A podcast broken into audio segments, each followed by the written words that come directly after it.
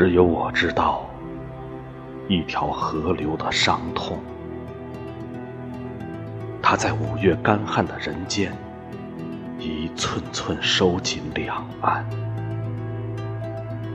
现在，它被掠去了澎湃、汹涌、激荡。啊，这些波光粼粼的字眼。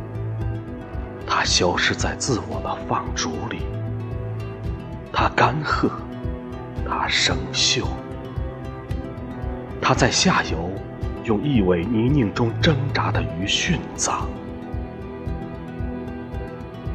而我，一个越来越冷漠的人类，把浑浊的两滴眼泪收仿佛那是悬着的命。是的，我还不能为一尾鱼的死活而放纵。